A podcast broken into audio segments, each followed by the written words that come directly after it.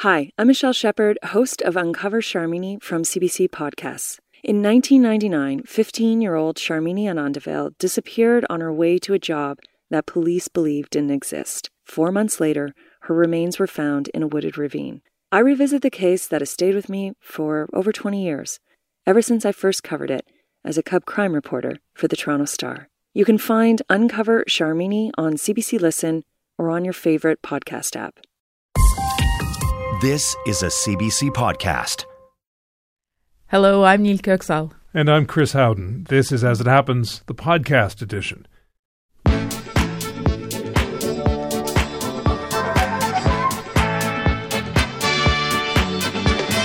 Tonight, Staggering losses. 16 members of his family were killed, but our guest says he still hopes international pressure can end Israel's military attacks, which authorities in Gaza say have now taken more than 10,000 lives. Stamp of Approval. A new Canadian stamp will honor Mona Parsons, a Nova Scotian who joined the Dutch resistance, got caught, and spent four years in a Nazi prison before escaping. Hostile witness at the civil fraud trial against him in New York, Donald Trump goes on the offensive, calling the judge biased and the attorney general a political hack. Rezoned after a months long effort, a huge encampment on the streets of Phoenix, Arizona, known as the Zone, has been carefully cleared. But one outreach worker says the roots of the problem remain. Getting the show on the country roads, North Americans are surprised to hear a stadium full of German NFL fans belting out a John Denver classic. They gave the Mountain Mama of all performances. And a new fleece on life. No one knows how she got there, but after at least two years, Britain's loneliest and probably woolliest sheep has been rescued from the base of a cliff in Scotland. As it happens, the Monday edition, radio that never misses a bleat.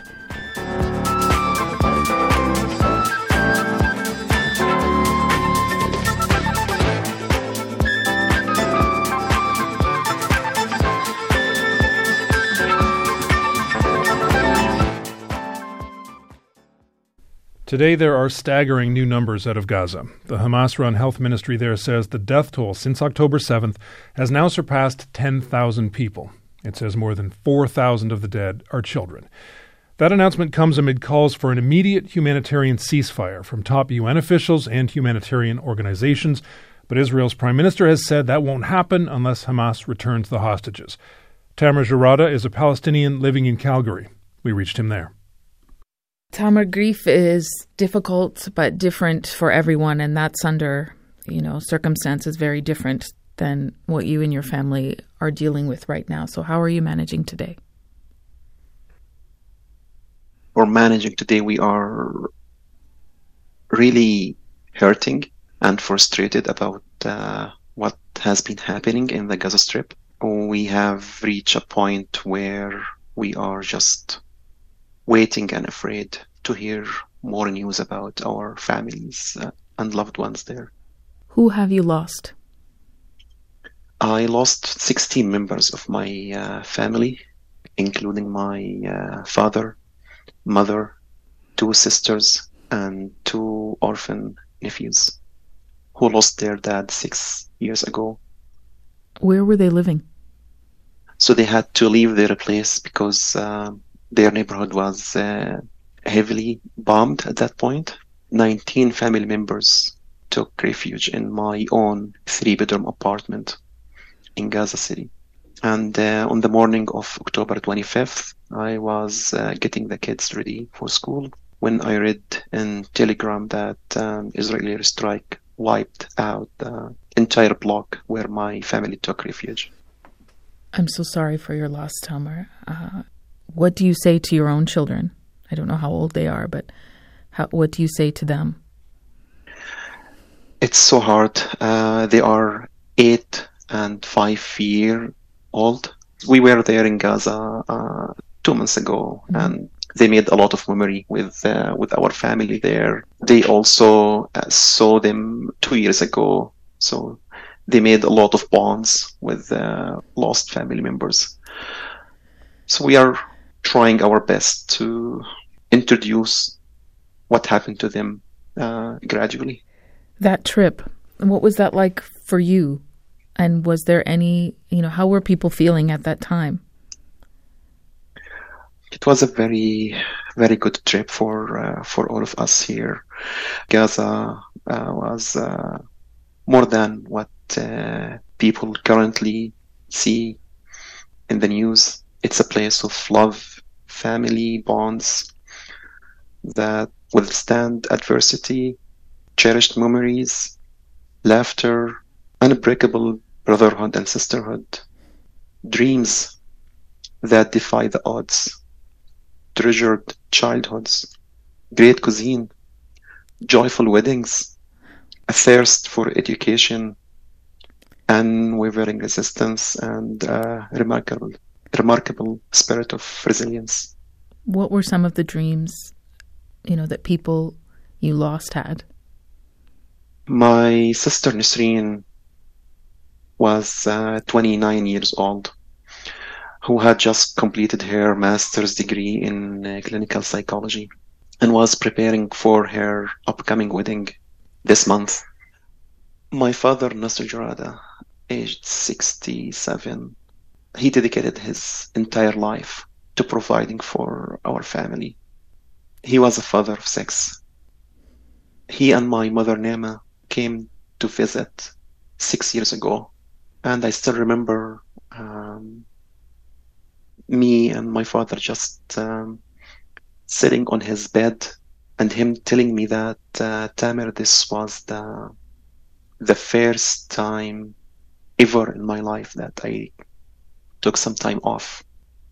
Um, he was my role model. My mother Nema Jarada, aged 54, was a devoted uh, homemaker who selflessly supported our family throughout her life. You work at the University of Calgary. I know, Tamer. Uh, since this horrible news for your family, how have people been responding? I have mixed feelings about that. My team, I got the f- I got full support from my team but unfortunately from the wider university community, I haven't heard from anyone, even though it was in the news that I lost 16 members of my family.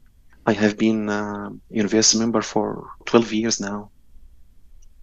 And I honestly feel that uh, I was let down uh, when the tragedy happened in, on October 7th we got an email from the university administration right after what happened. Why didn't I even get an email from the university administration? Just um, how do you answer that question in your mind? Well, I just consider it as a form of discrimination. Um, discrimination in all of in all its forms is not acceptable for me, and in contradiction to our Canadian values. Uh, the leaders of, of, several UN agencies signed on to a joint statement saying, quote, an entire population is besieged and under attack, denied access to the essentials for survival, bombed in their homes, shelters, hospitals, and places of worship. This is unacceptable. We need an immediate humanitarian ceasefire. It's been 30 days. Enough is enough. This must stop now. End quote. What does that joint statement and those words mean to you? Do you feel that, that there is a shift happening now internationally? I hope that there's a shift that's happening internationally, but to be honest, I don't see anything happening unless politicians around the world decide to do something about what's what has been happening in the Gaza Strip. Nothing will happen. Uh, I would say advocating for justice for Palestinians is a call to, to address a wide range of historical, political, and humanitarian issues. It's a statement that highlights the need for fairness, equity, and respect for the rights and dignity of the Palestinian people. We have the right to take to the streets and call upon the government and politicians to push for ceasefire and denounce and condemn the acts of collective punishment and ethnic cleansing happening in the Gaza Strip and the West Bank. I wonder as we talk about the loss in your in your family, who do you have left? Have you been able to reach them? I still have a sister in Gaza who is married and has uh, three kids. Communications were lost two days ago with the Gaza Strip. Uh, since then, I haven't been able to know if she and her family are are safe. It's it's painful. It's painful. Tamer, I appreciate your time. Please take care. Thank you so much for having me. That was Tamer Jarada, a Palestinian Canadian in Calgary.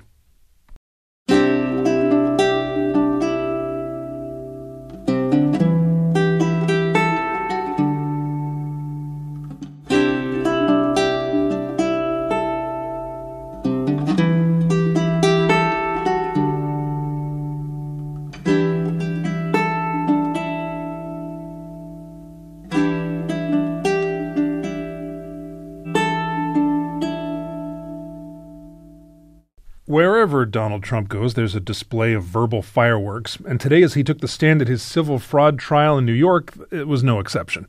The former president clashed with the judge, who scolded Mr. Trump for not answering questions and threatened to throw him out, and as he left the courthouse, his combativeness continued. I think it went very well. I think you were there and you listened and you see what scam this is. This is a case that should have never been brought. It's a case that should be dismissed immediately. The fraud was on behalf of the court. And I think you saw what I had to say today, and it was very conclusive. Everything we did was absolutely right. New York Attorney General Letitia James had a very different take on the day's proceedings. He rambled, he hurled insults, but we expected that. At the end of the day, the documentary evidence, evidence, demonstrated that, in fact, he falsely inflated his assets to basically enrich himself and his family. He continued to in- persistently engage in fraud. Joyce White Vance is a former federal prosecutor. We reached her in Birmingham, Alabama. Joyce, let's start with what Donald Trump said first in those clips. He thinks clearly that it went very well for him, but did it? You know, it really didn't because what happened today was that Trump acknowledged the presence of his signature, his personal guarantee on financial statements that were meant to convince banks to loan money to the Trump organization. And those documents contained fraudulent information on them. So Trump, in essence, confessed to fraud today. And that's important because even though the judge has already entered judgment in the state's favor on the fraud charges, Trump's lawyers had hoped to successfully appeal that decision. All he did today was make the Attorney General's case stronger. Let's talk about Letitia James. We heard from her there as well. She says this is about the documents and the numbers. So, based on what you heard today, but based on what she's presented and is presenting, do you think she has all of the evidence she needs?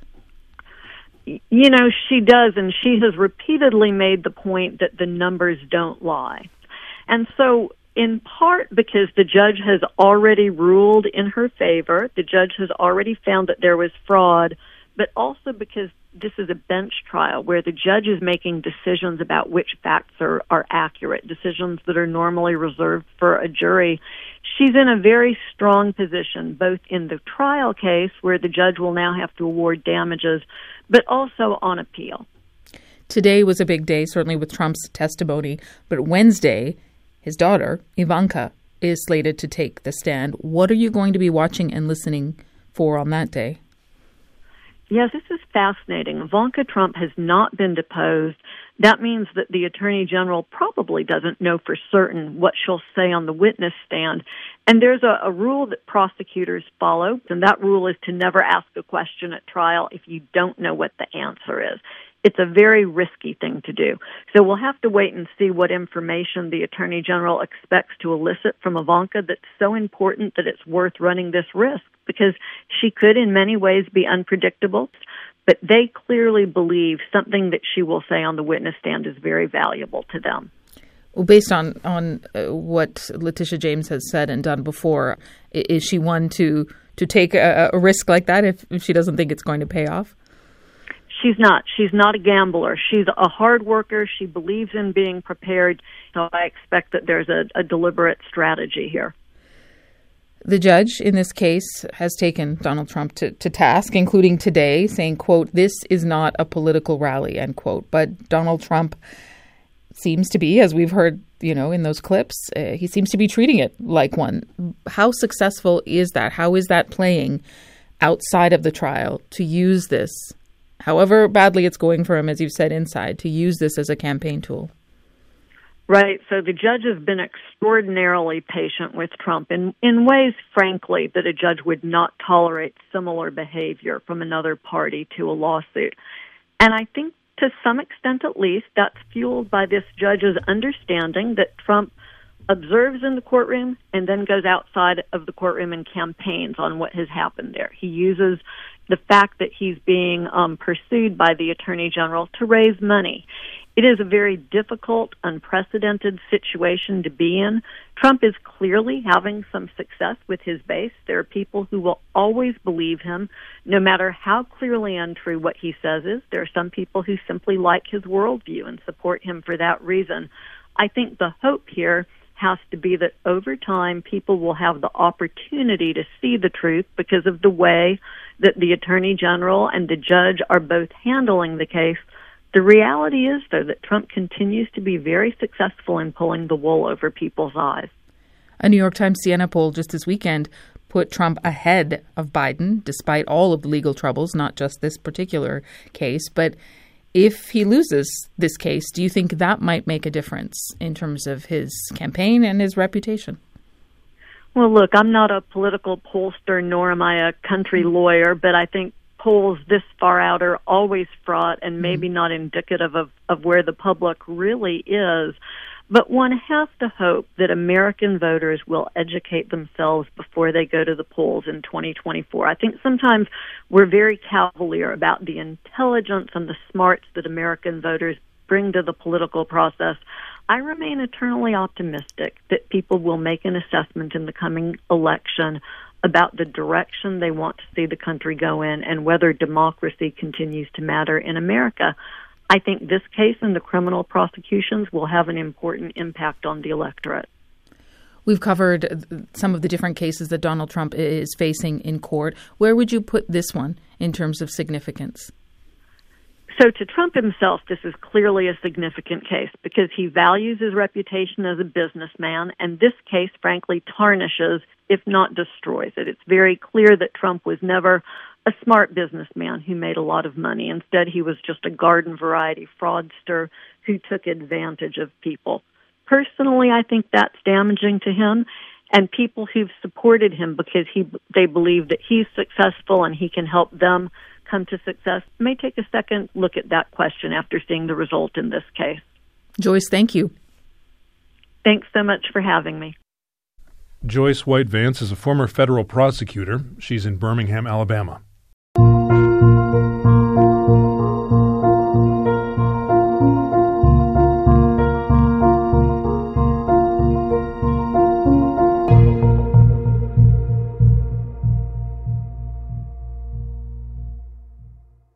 When she was first spotted two years ago by a kayaker, Fiona was alone, windswept and unkempt, at the base of a cliff in the Scottish Highlands, which sounds like something out of a gothic romance novel, except that Fiona was obviously in some distress since she seemed to be stuck, and also Fiona is a sheep. Then last month, the same kayaker, kayaking past the same spot, caught sight of Fiona once again, this time with a much larger, thicker fleece. This time she took a photo and let people know. The Wayward Ewe became national news in the UK, where she was dubbed Britain's loneliest sheep, and all that attention prompted a rescue operation. Graham Parker was part of the rescue team. We reached him in Wigtown, Scotland. Graham, this was not an easy rescue operation. What made it so complex? So, this was on a remote coastline in the very north highlands of Scotland. Um, the the sheep, who's now called Fiona, was at the bottom of around the 630 foot cliff. The seashore itself was extremely rugged, so the Coast Guard and people had refused to um, actually access the beach and be able to extract her themselves. So, w- what were the logistics involved? How many people? How many hours? How did you get her up?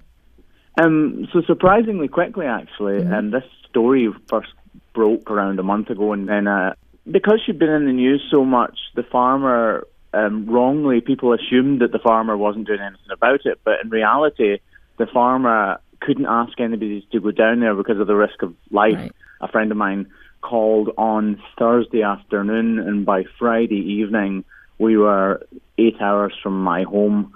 Uh, there were five of us in total, and we kind of hatched a plan. But how did you do it? You didn't just walk down there and, and walk with her up, right? we, we didn't just walk down there, not quite. I wish I wish we could have. First, we were going to use a jet ski with a rib attached to the backs. Uh-huh. It was soon apparent that we couldn't do that, so we had an all-terrain buggy, and we bought a couple of huge long ropes, attached them to the winch of the buggy, and then we um, we climbed down, the three of us. It wasn't too treacherous on the way down. It's the kind of thing we've done probably as kids when we shouldn't have done. Uh, I must admit, Cammy uh, Wilson, who kind of headed the team, he is fearful of heights, so he had a few kind of scary moments on his way down. But yeah, that cliff is not for the faint of heart, certainly. So you make it down, and how did Fiona receive you? Well, luckily there is a tunnel system of caves on that cove, so we knew roughly where we thought we would find her. And when we got down there, sure enough, Fiona was in the cave itself, stood right in the middle of the cave in a little patch of sunlight that was coming through a craggy hole in the ceiling of the cave. And uh, luckily, she just backed away gently and didn't take an alternative route. And as soon as we grabbed her, she calmed right down. That image you paint of her standing in the light, it made me like any smart diva. She knows, find the light. Find the light. that was it. Yeah. Once we caught her, um, it was a case of getting her out of the cave and then back up the 700 foot or so uh, cliff face and hillside. The ropes we got weren't quite long enough, so it was uh, it was a, a huge amount of effort for the first 100, 150 feet, and then mm-hmm. after that, we were able to actually put her into effectively a huge hammock um, and tie that uh, to a rope and then guide her safely up the hillside. I'm glad you're all safe and doing okay, but I have to ask. I mean, has anyone asked her? Maybe she she liked being down there alone. Maybe she liked this solitary life. Maybe she did. Maybe yeah. she did. But I've told a couple of people this, and it, it sounds like it could be almost uh, fabricated. But when you saw her, we were completely and utterly blown away by how calm and yeah. relaxed she was. And she, it was almost as if she was relieved just to get out of there.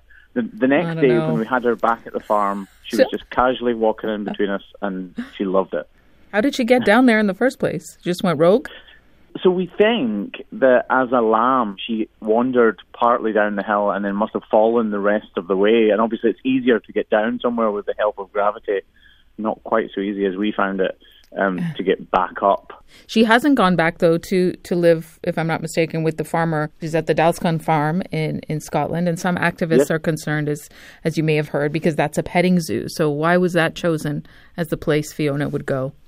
So when you say the term petting zoo, it's slightly different here in mm-hmm. Scotland. So it's effectively a farm where people can go and visit the animals, but they, they don't sort of go in amongst the animals. We picked Dalscone because we know the person who owns Dalscone. It is a long way from where Fiona was originally found, but Dalscone itself is in the public limelight, and we needed her to go somewhere that people would know that she was safe and well. But unfortunately, the activists, I think they were slightly upset that we'd managed to get her up the hill and to, to take her away because they'd hoped to take her to their own sanctuary.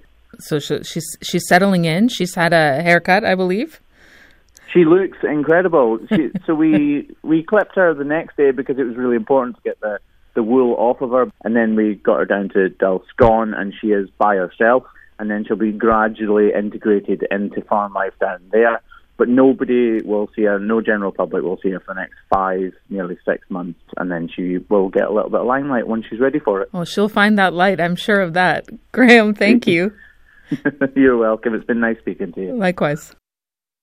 That was Graham Parker, one of the five people who rescued Fiona, the stranded sheep, from the Scottish coast. We reached him in Wigtown, Scotland.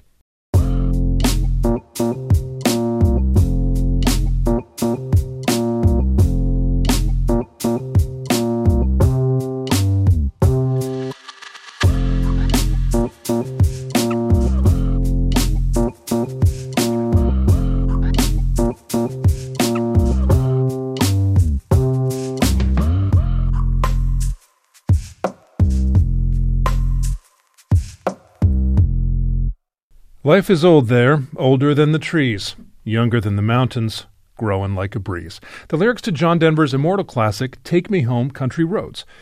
You may be wondering how life can be younger than mountains but older than trees. You might also wonder how a life that's younger than old things but older than things that are younger than the old things could be growing like a breeze when life doesn't grow like wind at all, no matter where you are.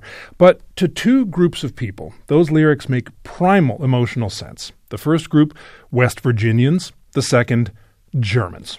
Now, obviously, West Virginians would relate to a song that describes their home state as almost heaven, but why would Germans? Well, no one knows for sure, but we do know for sure that they do relate, as they proved again yesterday when the Kansas City Chiefs and the Miami Dolphins played an NFL game in Frankfurt, Germany.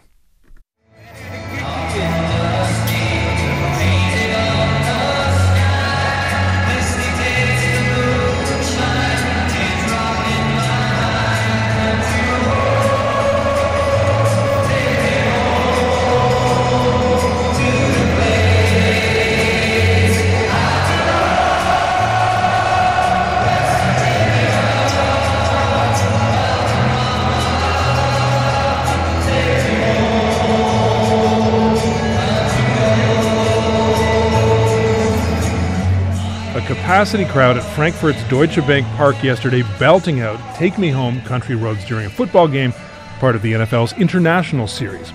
Now, who can say why those German fans are so moved by the idea of having a mountain mama and living within her, which I guess is what happens in the song. Who can say why people nearly 7,000 kilometers away from West Virginia yearn for the misty taste of moonshine and get a teardrop in their eye?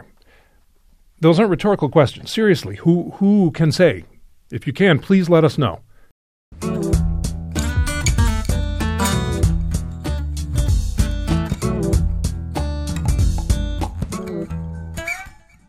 How did a Canadian woman from rural Nova Scotia end up in a Nazi prison camp? The story of how Mona Parsons wound up a prisoner during the Second World War is dramatic, so much so that it became a Heritage Minute starring Sonja Smits. Here's the moment when she manages to escape to the Netherlands and is recognized by an old Canadian friend. No, no, no. I'm telling you, I was in a German prison camp for four years. What's going on here, Sergeant? Claims she's a Canadian, sir, but she could be a German spy. What's your name, lady?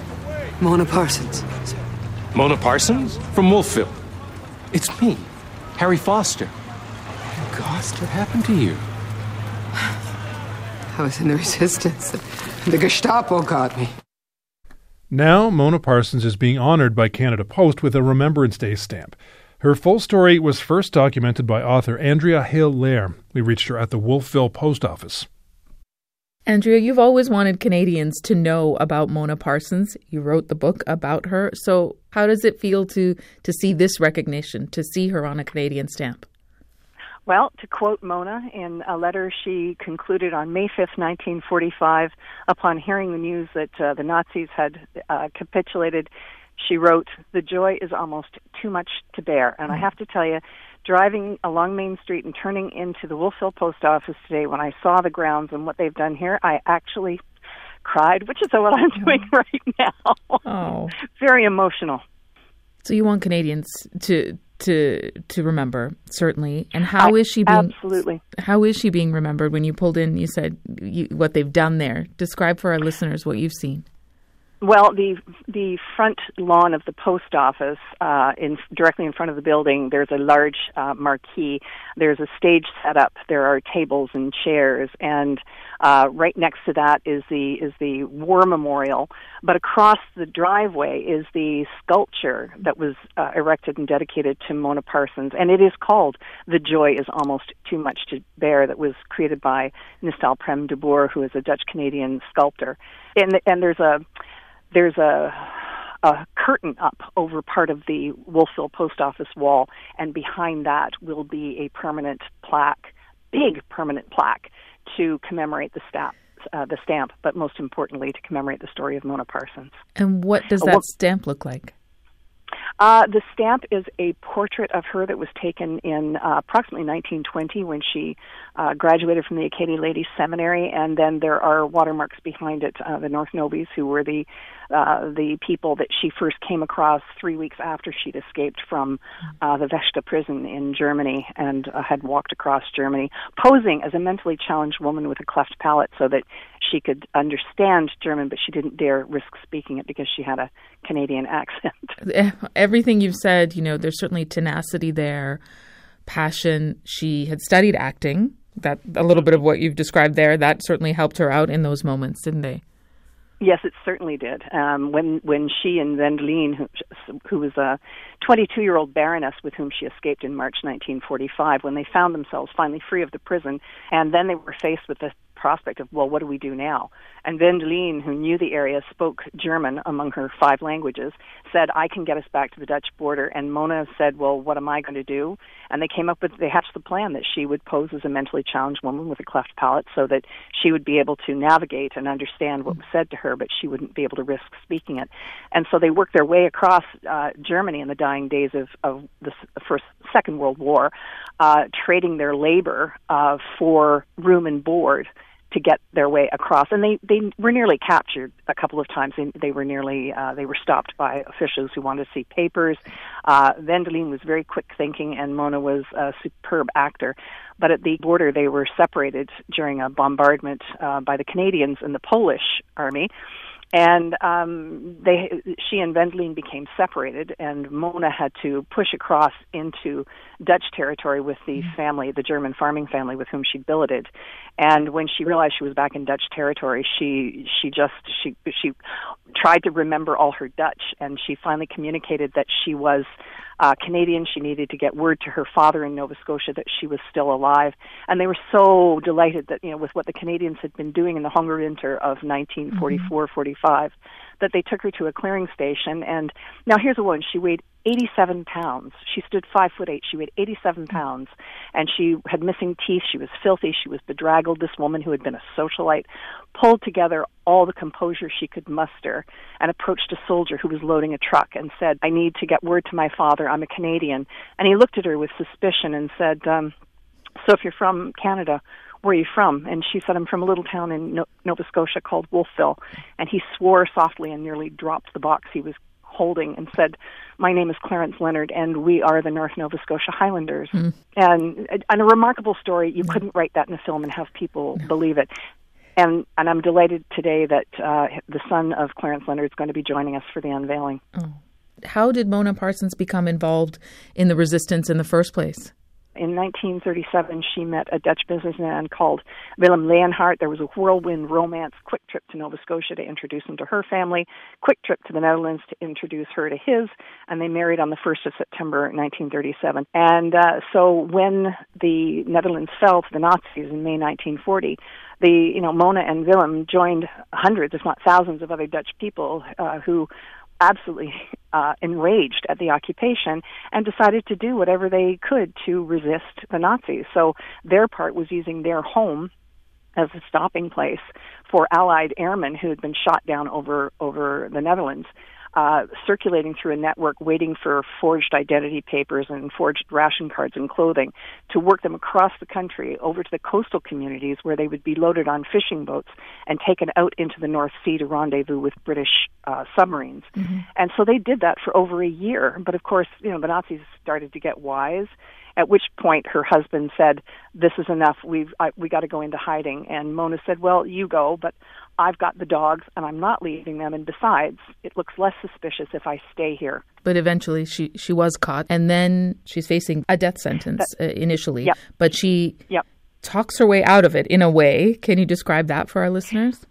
Well, she was one of the first and few women to be tried by a military tribunal, a Nazi military tribunal in the Netherlands. Um, and because she received her death sentence with such calm and dignity, the head of the tribunal approached her afterwards and, and said that they would agree to uh, let her appeal, which she did. The sentence was commuted to life uh, uh, in hard labor, and she was transported to the Anrath Penitentiary in Germany.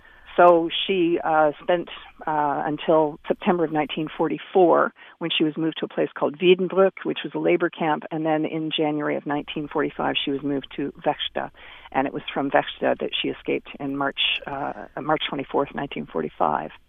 Andria, thank you for your time. I'm glad we could speak. I'm so glad. Thank you, Nil. It's just lovely to hear your voice and be able to, to talk back to you.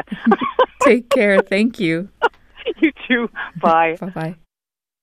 Andria Hill-Lehr is the author of a book about Mona Parsons. She's in Wolfville, Nova Scotia.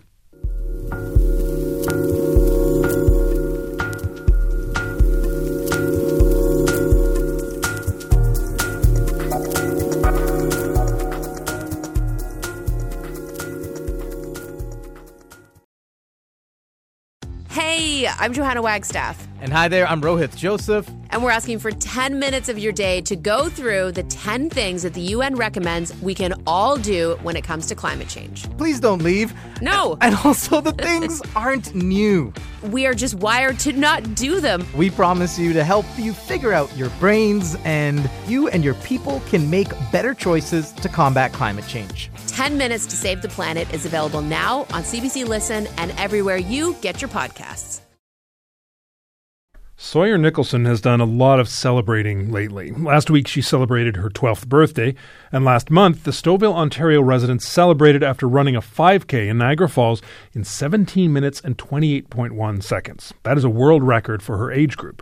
But not everyone thinks that that's cause for a party. A recent Toronto Star article detailed some criticism of that achievement and others from people who say that someone her age shouldn't be running that much, and who expressed concerns about pressure and burnout. Sawyer addressed those criticisms in an interview with the CBC this morning, and she talked about that record breaking run. Um, it feels really crazy. I never thought I could do this maybe like two months ago. I didn't even think I could break 18 minutes. How did you start running? Um, I started back in 2020. So when COVID hit, since I played soccer, it all shut down. So my coach told me to stay in shape. So since my dad was a runner, he started taking me on like 1K runs, like pretty slowly, and he would run beside me. And then maybe after like two months, he made it. We'd increase it by maybe 500 meters and keep doing that until I was running 3K almost every day. So that's how. That's all pretty amazing. And when you set the world record, who told you you'd set the world record? Well, we didn't think I'd set it at first because it said that my time was 17:29. But then Canadian Running, um, so my dad brought me down to the office at during school, and I was like, oh my gosh, am I in trouble? But then, but then I found out that, but then I went on call with them, and then they were like, have you heard the news? And I was like, what are you talking about? And then they were like, you set the world record by like 0.2 milliseconds. You found out at school, just like in the office? Yeah. Wow. Who runs faster now, you or your dad? Is that even a question? Yes, it is. I bet um, you your dad's r- rushing, running faster because of how fast you run. Oh, he bikes. Yeah, he bikes beside me. Okay. Yeah, he stopped running maybe like a year ago. Because he just can't keep up with you? Yeah. That is amazing.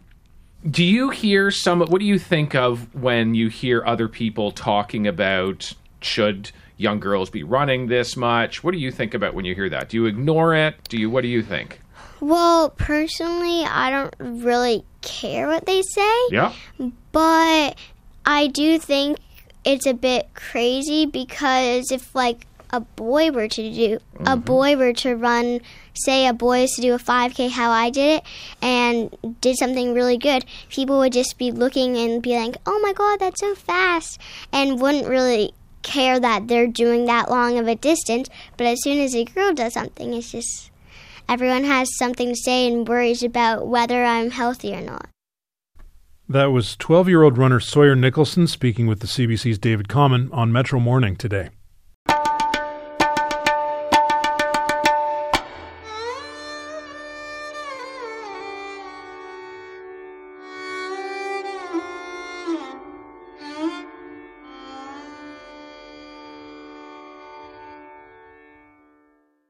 They called it the Zone. At its peak, about a thousand people lived there in tents makeshift shelters and on the streets of an area near downtown Phoenix, Arizona, making it one of the largest encampments of its kind in North America. Now the zone is empty. Over the past few days, the last of its inhabitants left. The city spent months on the court ordered process of clearing the streets. Nil first talked to Amy Schwabenlender in May when that process began. She's the director of Human Services Campus, a collective of groups working with unhoused people in the county. We reached her again today in Phoenix. Amy, can you describe for our listeners what the zone looks like now compared to when we when we spoke about six months ago?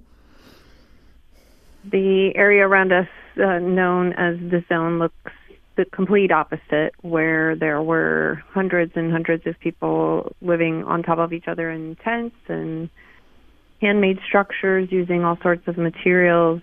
Now the the sidewalks are visible, the the dirt, some of the landscaping that was there is visible. There are no tents, no structures, uh, temporary or semi-permanent attached to mm-hmm. anything. The posts and chains that had been installed are removed that were th- were put up at the beginning of the COVID pandemic to keep people from lingering in them. All the posts and chains have been removed, and what's new is that signs have been posted to alert people that that area is all off limits mm-hmm. from camping. There are signs that say uh, to abate the public nuisance, basically of homelessness.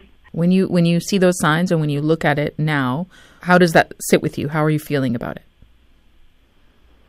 I have a lot of different feelings. Mm-hmm. It's strangely eerie in that there aren't the same number of people around and while the the way people were living is not healthy it's almost disturbing that all of a sudden hundreds of people are no longer here.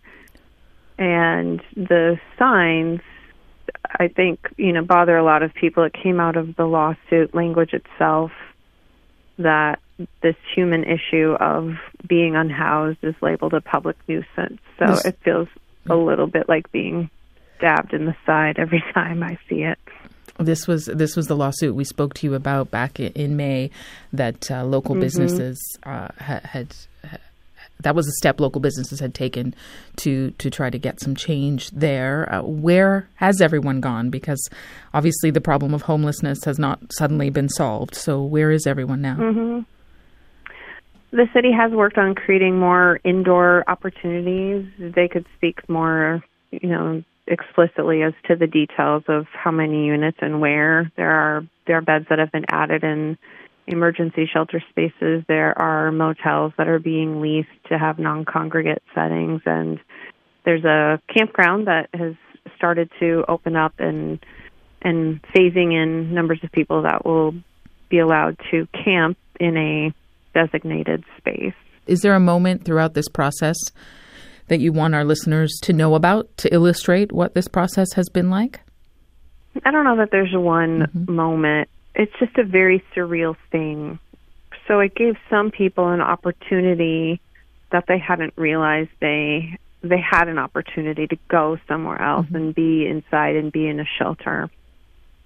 And then there are other people who really formed their own bonds and their own sort of community in this outdoor space. And now people have been relocated to different places. And I, I you know i'm only guessing because i i can't relate to the feeling of it. Mm-hmm. but suddenly though like their their sense of community has been pulled away from them.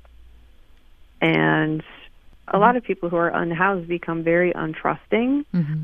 of systems and people who offer help because it doesn't always come to be and it doesn't always have the follow through that that any of us would really like and appreciate. And so I think that's where the uncertainty comes from is just they're they're really having to put themselves into a position where they blindly trust people who show up one day and say we want to help you. Do you feel uh, you know based on on the work you've done but also what you've seen uh, over all of these months do you feel that that they're putting their trust in a good place, that there will be follow through this time? Or do you feel this is a band aid solution and we're going to see this come up again, this kind of place become a gathering place? Um, I don't, I, well, this, to the end of your question, I don't think this area will be able to return to that level of unsheltered and camping again. Mm-hmm. And none of us really wanted that, right? That mm-hmm. was never the desire to say, oh, it's okay to live here on the sidewalk. I'd like to be optimistic and believe that the urgency that was created can be leveraged to find longer term solutions. I want to have that optimism. But there's a but, it sounds like, in your voice.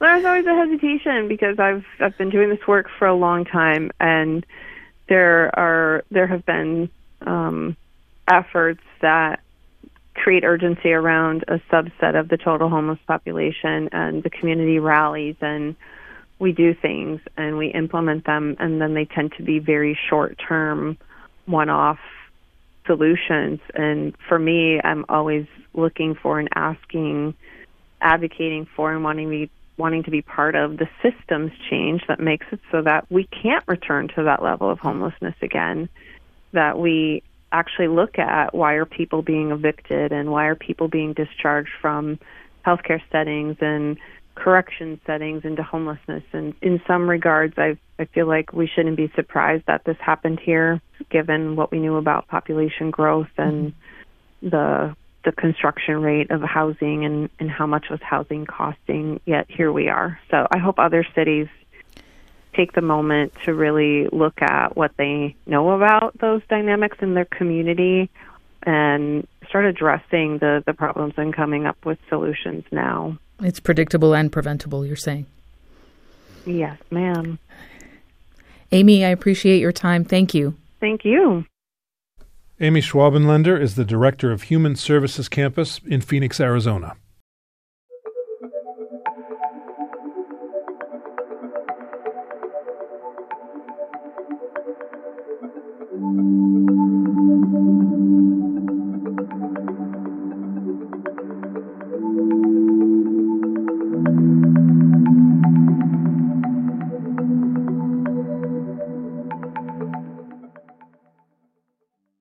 Residential tower, a furniture store, a bridal salon, a market, just a few of the sites Zarina Zabriskie describes in one of her most recent videos out of Kherson, all of them damaged by Russian shelling. Ms. Zabriskie is a writer and journalist, and these days she's one of just two foreign correspondents stationed in the city on the front line of Russia's war on Ukraine. She says that in recent weeks, attacks on the region have been intensifying, and they're not limited to the battlefront either. Just last night, the Museum of Fine Arts in Odessa was damaged by a Russian airstrike on the eve of its 124th anniversary. We reached Zarina Zabriskie in Kherson. Zarina, as you well know, it has been more than 600 days now, 620 days since Russia invaded Ukraine. So, what does a typical day in Kherson look like now? It is a very unusual day indeed um, you wouldn't even know when the day starts uh, because all through the night there are sounds of, explosions and sirens. Um, a lot of people sleep through these uh, signals, through these uh, sounds. I do too by now, and it kind of becomes a part of your dream. Mm. Uh, but typically, if the explosion is very close to your house, your bed jumps up and your walls tremble. So you do wake up. And if you do, you go to the hallway. So you are away from the windows or balconies or anything with the glass. Then, when you wake up and get up, uh, sirens and explosions continue. And you might look at the chats or the telegram channels to check what kind of damage happened in your area all throughout the city. And in, in nearby towns and cities, it's even worse in some uh, cases. Yes, some districts in Kherson are worse than others. The ones by the river are closer uh, to the front line, so they are being pummeled by mortar, tanks, artillery, drones, uh, cluster bombs.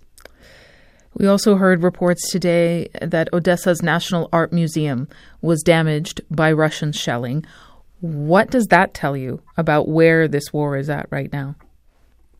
This is a very alarming signal for me, Nil. Um, I've been here since the beginning of the full scale invasion, and um, there is a, some sort of signs or signals that the Russian military uh, like to use. And I'm afraid, and I hope I'm wrong, uh, that this uh, strike on the UNESCO protected historical center of Odessa is one of their nonverbal clues. Because a lot of Russian propagandists and Putin occasionally himself do claim Odessa to be a Russian city, which of course is not true. Odessa is through and through Ukrainian city by spirit, in heart, uh, and when uh, the Kremlin wants to claim it back, uh, they are a bit in a sci-fi fantasy land, uh, and as they see that this is not happening, they are getting angry and angry and ready to destroy parts of Odessa that they claimed are close to their hearts as well. And it happened on the museum's 124th anniversary. Yes, and this is why I think it might be an alarming sign because of their predilection for the sacral dates. Um, for instance, tomorrow is the 7th of November, which traditionally in the USSR was a holiday celebrating the formation of the Soviet Union. And we, we shall see very soon if they decide to commemorate it with any bombardment of um, an important Ukrainian city. The damage to the museum uh, has been condemned by UNESCO. It certainly made headlines internationally because it is part of a World Heritage Site. But as you know, the war in Ukraine is not making headlines as often as it did earlier on. What impact do you think that that might have? Uh, well, um, it is sad because the general population, the audience, doesn't get to see what's happening on the ground. Or they only get highlights of something like mm-hmm. a museum being hit. For instance, in Kherson, a major library was burned to the ground last week and that was not reflected in by any media anywhere but ukrainians are so devastated by what's happening to them now Nil that they are somewhat unaware of the lack of attention mm-hmm. to to the war in the western media they actually think that the war is still being covered it's kind of tragic well, I wonder as well. We ha- we've covered Kherson before throughout this conflict. We know it was occupied for much of last year, recaptured, then partially flooded after the destruction of the nearby dam there. Now you talk about the shelling when you speak to people there, what are they telling you, the ones who've stayed, about why they've stayed? Uh, yes, and it's a very good question. And I asked really pretty much anyone whom I meet here, I ask why do they stay, and people have different type of reasons. Two major ones, I'd say, are logistics because uh, of um, the war that is going on for two years, the occupation, and then, as you have mentioned, the flood and the shelling. There are very few jobs, so people simply don't have funds to move, and even the families who leave tend to come back because here is home. And another very strong reason is people say we are invincible, we are unbreakable, this is our land. Uh, they came here, we kicked them out, and why should we leave? And actually, as I speak to you, there are explosions um, uh, uh, outside right now. You sound so, very calm.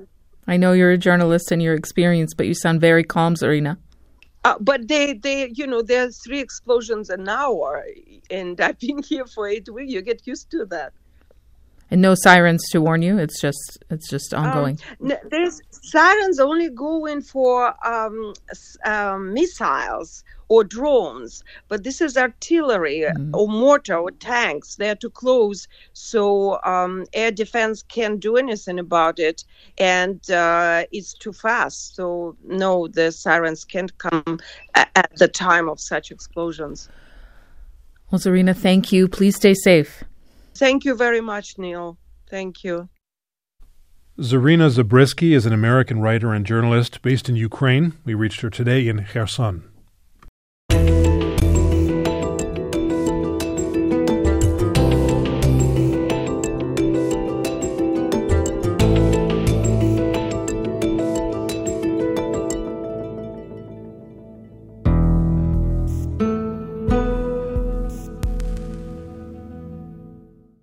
In its citation for Eleanor Catton's novel Birnam Wood, the jury for the $100,000 Scotiabank Giller Prize describes it as a rare gem, an instant classic, and a book about friendship.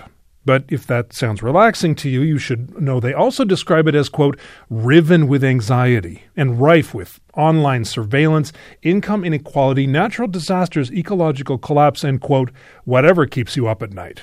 It's all of the above. But if that seems contradictory, all you need to know is her tale of a guerrilla gardening collective that unexpectedly finds itself on the move will not disappoint. Work by Ms. Catton never does. In fact, her work tends to win superlatives, and in this case, the Ontario born, New Zealand raised, England based author says the honor is especially moving because it means being celebrated as the Canadian author of a Canadian book. Here's Eleanor Catton reading from that novel. One of the reasons that horticulture held such strong appeal for Mira was that it offered her a respite from this habit of relentless interior critique.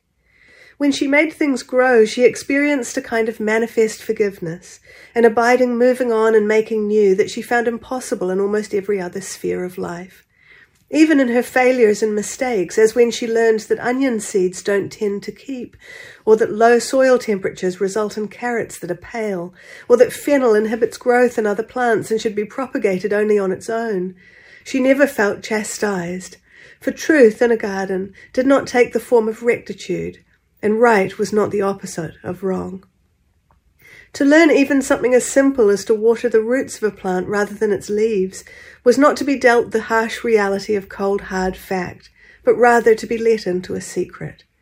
In a garden, expertise was personal and anecdotal. It was allegorical, it was ancient, it had been handed down. One felt that gardeners across the generations were united in a kind of guild, and that every counsel had the quality of wisdom, gentle, patient, and holistic, and yet unwavering, for there was no quarrelling with the laws and tendencies of nature, no room for judgment, no dispute. The proof lay only in the plants themselves, and in the soil, and in the air, and in the harvest. Eleanor Catton reading from her Giller nominated novel Birnam Wood. The winner of the $100,000 prize will be unveiled next Monday, November 13th on CBC TV, CBC Gem, and right here on CBC Radio 1.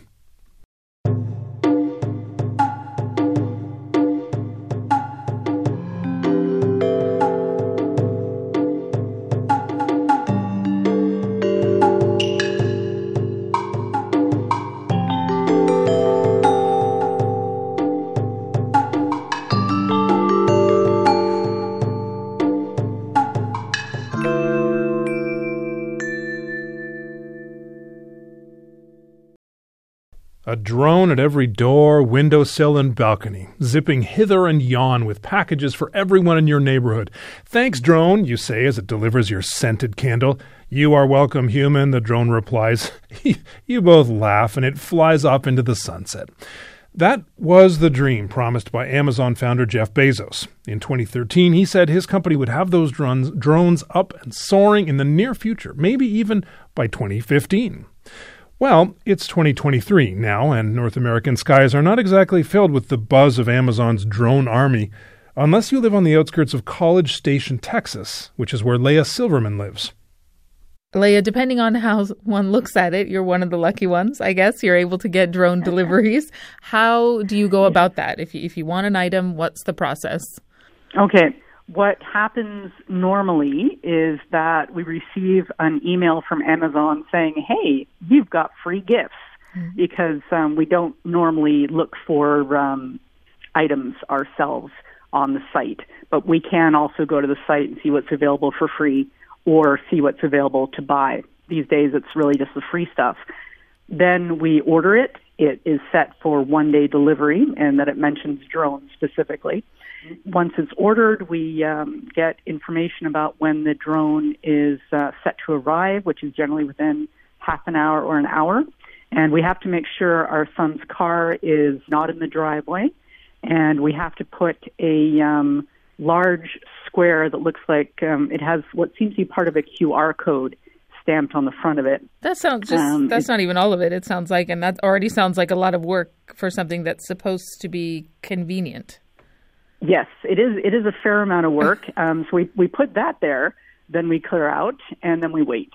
Normally, provided it's not too windy, it's not raining, it's not too hot. Um, generally, if it's anything above 31 degrees Celsius or uh, about 91 or so degrees Fahrenheit, um, it's too hot for the drones. During the um, terrible heat wave we got this summer, we uh, couldn't get drone delivery for something like a month. The other day we tried and it was too windy. So, what's the success So- rate like? I would say 60 to 70 percent of the time, maybe. All right. And they will often um, just deliver stuff in a van uh, because the drone distribution center is not that far away. So uh, we'll find out that we're not getting drone delivery, but then somebody in a, in a van Okay. drives up And- and hands it to us. And are these products free because they're trying to test out, even 10 years on, the drone delivery program? initially when it, we were first told that the drone um, delivery had started in our area, we did buy a couple of things just to see what it was like. So we bought some coffee, um, like one bag of coffee. I can't remember what else we tried. Um, I don't think it worked actually, uh, but then it has lost its um, thrill over time. so we only get stuff when it is a free and b something that we can actually use. So my guess is that they are trying to encourage it in order to keep up with testing and maybe just to get people used to the idea. Your husband likes it, likes the idea, likes He this kind it. of delivery, right? He's a technophile, honestly, and um, I think he just finds it really neat. He uh, is the kind of person like he loves trains. He just he loves this sort of thing. He's um, a specialist in transportation uh, safety, specifically for roadways. It's just things getting from one place to another is his jam, and uh, so he he loves it. He also loves getting free things. And I mean, sure. um, yeah. That's pretty universal. yeah, yeah, you know, yeah, exactly. And uh, unlike me, he figures that since the cardboard is ostensibly recyclable, it doesn't matter if it comes in a ridiculously oversized box with paper in it and more cardboard in it. And um, it doesn't matter how small the item is, the box is always one size. We can only get one item at a time, even if everything is under five pounds. Five pounds is the limit, and but even then, you're only allowed one item. What would be on your checklist for this to be something you would use regularly? What would they have to ch- do or change? uh, the ability definitely to have more than one item in these boxes, even if it still had to be under five pounds. Um, the other day, I was wistfully thinking if only I could get bananas from Amazon because I wanted to make banana bread and I was out. And uh, you, they drop things from about 12 feet, so I can understand why they wouldn't want to send bananas like that. But um, something, you know, more useful things like uh, over the counter medicines, for example. Just the kind of things that you would run out to the grocery store to get at the last minute. They don't have very much of that, if any of it. And that's what would help you. Mm-hmm. I wonder, you know, when this when, we first started talking about having this conversation earlier today with our team, uh, many of us were surprised surprised that this had come up 10 years ago, that it had been 10 years. Mhm. Are you surprised that 10 years on we're still at this stage in terms of how efficient and effective it is? That's an excellent question. I have to admit, I hadn't really thought about it. I um, tend to take the mindset that people think more science fiction than what is actually available and what is actually doable. And um, drone delivery seemed like a really neat idea, but I never really thought, oh yeah, you know, like in a couple of years it's going to be happening. I just didn't really think about it, and so in that sense, it, it doesn't really surprise me that it's taken them this long. Um, I am surprised that after this long, it's not, it is not better. Um, but uh, you know, apparently it was not a priority. And just knowing what we needed to do in the area we had to live in to even get it, I can understand what their uh, limitations are and what they're up against. This this isn't easy for them. Leah, I appreciate your time. Thanks very much. My pleasure. Leah Silverman lives in a region where Amazon is testing its drone delivery program. We reached her in College Station, Texas.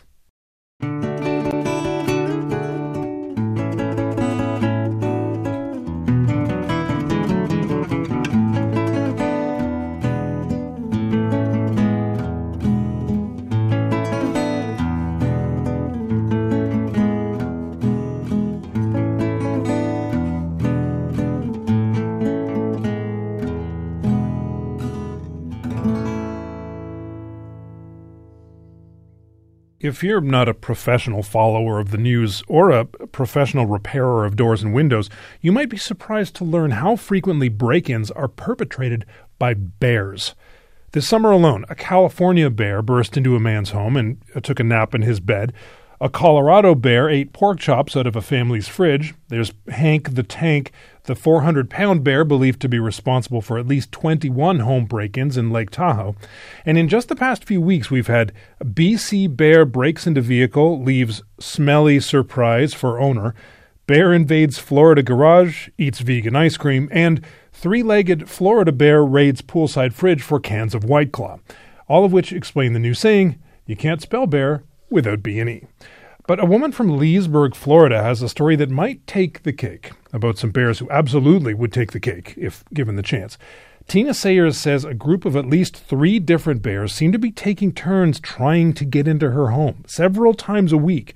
Her husband is frequently prevented from leaving for work in the early morning because the bears are waiting to get to work, robbing them. Nothing seems to deter them, and Ms. Sayers says that despite reporting the encounters to authorities, no one has come to help which is terribly frustrating when all you want to do is take a giant pause from Giant Paws.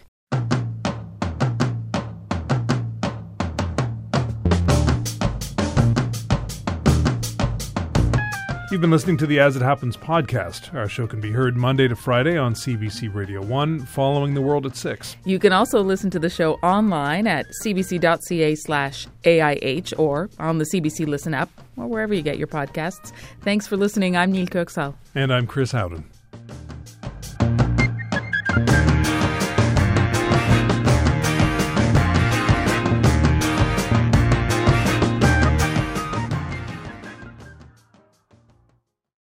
For more CBC podcasts, go to cbc.ca slash podcasts.